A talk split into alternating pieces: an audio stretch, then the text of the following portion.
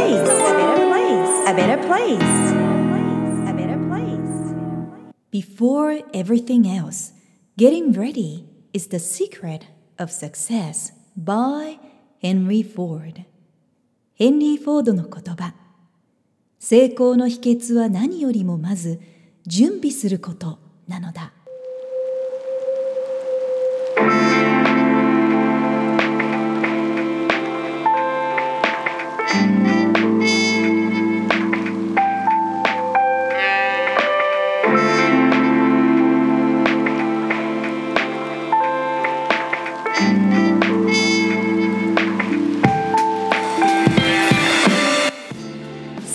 Society が Who You Are Makes the World a Better Place エピソード92回目を配信いたします。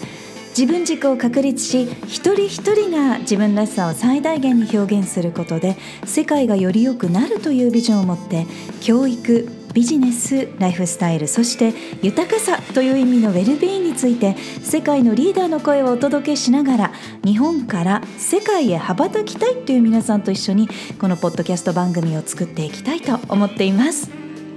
皆さんこんにちは。ナビゲーターのさゆりです。オーストラリアだよりとっても好評なんですけれども今日は長い間オーストラリアと日本を行き来しているからこそ見えてくる違い。というのをご紹介したいなと思っています。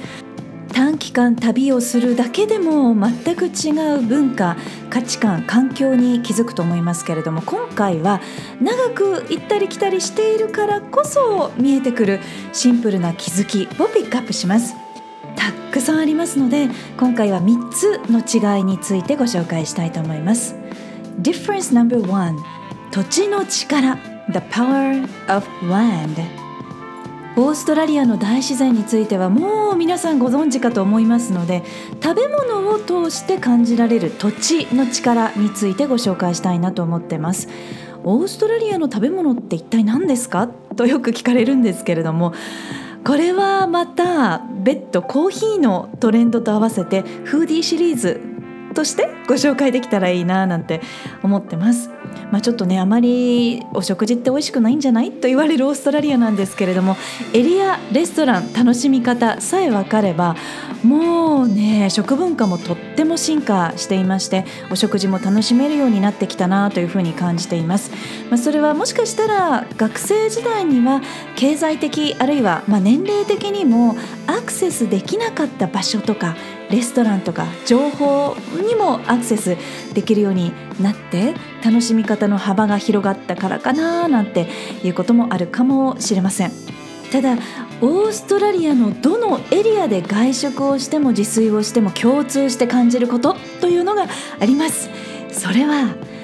野菜フルーツシーフードもうそのままで美味しいということ。そのままが美味しいんです。特に技術加工されていないもう何も加工されていない。ローフードもう生の食べ物から土地のパワーが感じられます。普通のスーパーで購入したお野菜でも広大な土地でしっかり日光浴びて育ったんだなぁとなんかこう生き生きしてるのがもうわかるんですよね。もう触るだけでもう見るだけでわかります。アボカドのサイズは大きくて生き生きしてますし人参も甘いキャベツも、まあ、半個500円にはなってしまいましたけれども、まあ、高いんですけれどもあの添加物の含まれていないベーコンとオリーブオイルで炒めるだけでも甘くて美味しい。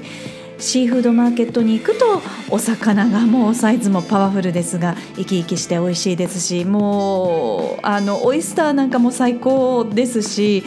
あと日本食レストランでも現地で大人気なんですけれどもお刺身がもうプリップリしていて美味しいです。で息子たちにはグローバル育児では五感というキーワードにあたるところですけれども家庭で EQ にもつながる感じる力察する力という育む声かけを食を通してしてきました。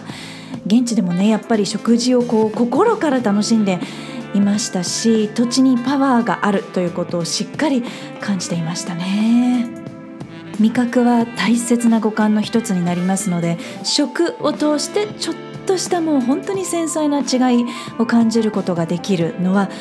これからの人間力生きる力につながってくるなぁと改めて感じました。それから日本の農業の技術ってやっぱり素晴らしいと思いますのでオーストラリアでその技術を大規模展開することで両国の力が同時に反映するんじゃないかななんていう将来の可能性についても考えていました。DifferenceNumber2 天気と言語文化の関係。Relationship between weather and language or culture. いつも訪れるメルボルンはビクトリア州そして私が住んでいたブリスベンとゴールドコーストはクイーンズランド州ですフライト時間にするとまあ2時間程度移動するということになるんですけれども温帯性気候と亜熱帯気候という2つの違う気候の場所を移動することになるんですね。で毎年日本の夏からまずオーストラリアの冬に季節移動します。それからオーストラリアの国内でもメルボルンとブリスベンは気温がまあ10度くらい差がある時もありますので、えー、持っていく服装というのは日本の春夏秋冬全部の季節の洋服をワンセットずつ持っていくようにしています。メルボルンの冬は寒くて雨の日が多いので傘とセーターはもう必須なんですよねそれからブリスベンやゴールドコーストに移動してからは日中は冬でも水着やキャミソールを着る日もあれば夜はコートやジャケットを羽織るといったような感じでもう日中と夜の過ごし方というのが全然違います。そうそうあの写真なんかはですねぜひブログそれからインスタなんかもチェックしてもらえたらいいかなと思っています。えー、そんな風に旅をしていますとお天気や気候がやっぱりですね人の生き方とかアイデンティティと密接につながってるんだなということをもう肌感覚でやっぱりもう体で感じることができます。例えば学生の頃はオーストラリア英語になれるということでも必死だったんですけれども大人になって余裕が出てきてでそれぞれの土地で生まれ育った現地の在住の友人たちと話をしているとメルボルンとブリスベンの英語ってアクセントとか表現も全然違うんだなということに気づいたんですよね。でゴールドコーストでお話をしていた男性の発音があらちょっとなんかこうクイーンズランドの発音じゃないかなと思ったためご出身ってこちらじゃないですよねと伺ってみたらやっぱりこう、えー、メルボルンのあるビクトリア州なんだということだったので働き方ライフスタイル価値観もやっぱり都市によって全然違います言語、えー、発音も全然違うということなんです。歴史の浅い国オーストラリアの中でもメルボルンは文化と自然の融合が絶妙なバランスでアートあふれるスタイリッシュな街食べ物もとっても美味しくって生き方にこうなんかこう誇りを持ってるなという感じがしますオージー・イングリッシュといってもちょっとなんかこうブリティッシュよりあの世界中の文化が集まる街なのでこうナチュラルな発音言葉の使い方とかホテルのサービスもとっても洗練されているなというふうに感じます。それからブリスベンやゴールドコーストは年間300日が青空晴天と言われるほどお天気に恵まれた都市なんです。だからかなと思うんですけれどももう本当にみんなポジティブで明るい。青空を見てるだけでやっぱり旅をしてるだけでも気持ちがこうどんどんどんどん開放的になっていくのがわかるんですよね。で英語ももうちょっとカジュアルな感じです。発音もローカルなオージーイングリッシュはもう本当にね日本人には聞き取るのが難しいというほど早口でスラングもよく使います。さらにクイーンズランド州を北に登りましてケアンズに行きますと亜熱帯から熱帯気候になりますので暑い気候になるにつれて口をこう大きく開けずに発音する方が楽になるという感じなのかなと現地の友人たちともねよくエリアごとのオージー・イングリッシュの違いについて話しています。興味深いですよね英語はやっぱりねビギナーの時から発音の違いをしっかり学ぶって大切だなとそれが世界で人とつながる力にも将来的にはなるなというふうにやっぱり改めて感じています。また日本に帰国すると湿度の高さで体がこうなんか急に重く感じるんですよね。なのでお天気次第で体調や気持ちにも影響があるなと感じるわけなんですけれどもそれを知っているだけでも日本でも季節ごとに上手に心身のケアができるかなと思います。さゆり戦争がオーストラリアの精油の輸入からスタートしたというのはご存知の方もいらっしゃるかもしれませんけれどもそれは日本でも自然のパワーを使って心身のケアできるといいなと帰国後感じたことからでした。Difference No.3 コロナ禍のルール責任も明確。Rules and consequences are very very very clear. これだけの多国籍で成り立つ国ですから一人一人の生き方価値観もう生活習慣全然違います。人を干渉することはないけれども多様な個性をお互いが受け入れる。それから人と人との距離感もやっぱり日本に比べると圧倒的に近いんじゃないかなというふうに感じます。買い物をしているだけでも道を歩いているだけでもすれ違ったりとか目と目がちょっと合うだけでにっこり笑ったりとかあのちょっとした挨拶をするどんな人同士も声を掛け合って助け合うというカルチャーが根付いています。でこの絶妙な人と人との距離感の取り方とかバランスっていうのはもう本当に日本人も学ぶべきだなというふうに感じます。やっぱりこう帰国して感じることはコミュニケーションの度合いレベル頻度というのがやっぱりオーストラリアと比べると圧倒的に低いのかなと依存とか干渉ではない本物のダイバーシティを理解し合う環境というのがオーストラリアにはあるんじゃないかなと感じます。こんな感じでこう人と情報が流動的で自由な生き方があるからこそ、うん、シビアでもあります。自分の責任はちゃんと自分で取ろうねって自分で決めていこうねというスタンスもありますのでルールや責任の所在というのはやっぱり明確です。No is no という感じで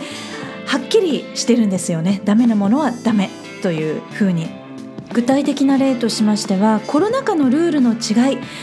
例えばこの真冬のビーチにビキニでタオルを引いて一人でゆっくり読書をする女性たちの姿も毎日のように見かけましたけれどもコロナ禍はこのビーチにタオルを引いちゃダメジョギングやウォーキングのみ。ルール守らなかったらここからここまでの期間は罰金だからねっていう感じで。ここからここまでは OK だけれどもここからは NG だよ罰はこんなに厳しいよというやっぱりこうシビアだなと。でもはっきりとボーダーラインを理解できるので分かりやすいかなと思います。法的拘束力があるかないかというのが日本の政府の働きかけ方との違いかなと。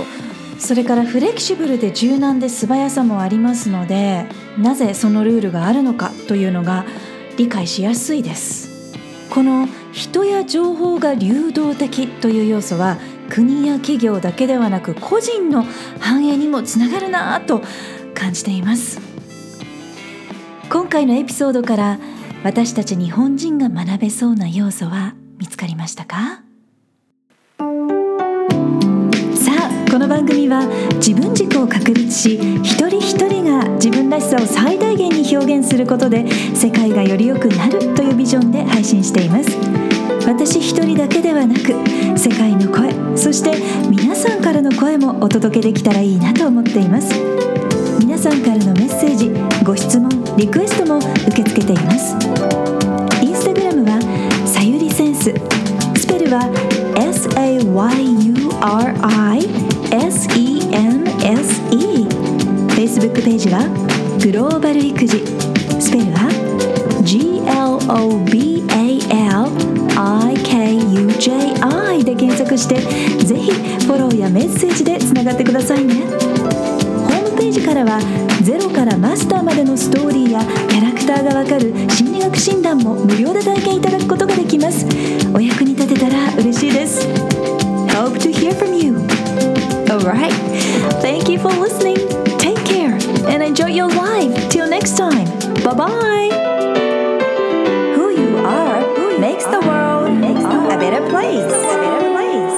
place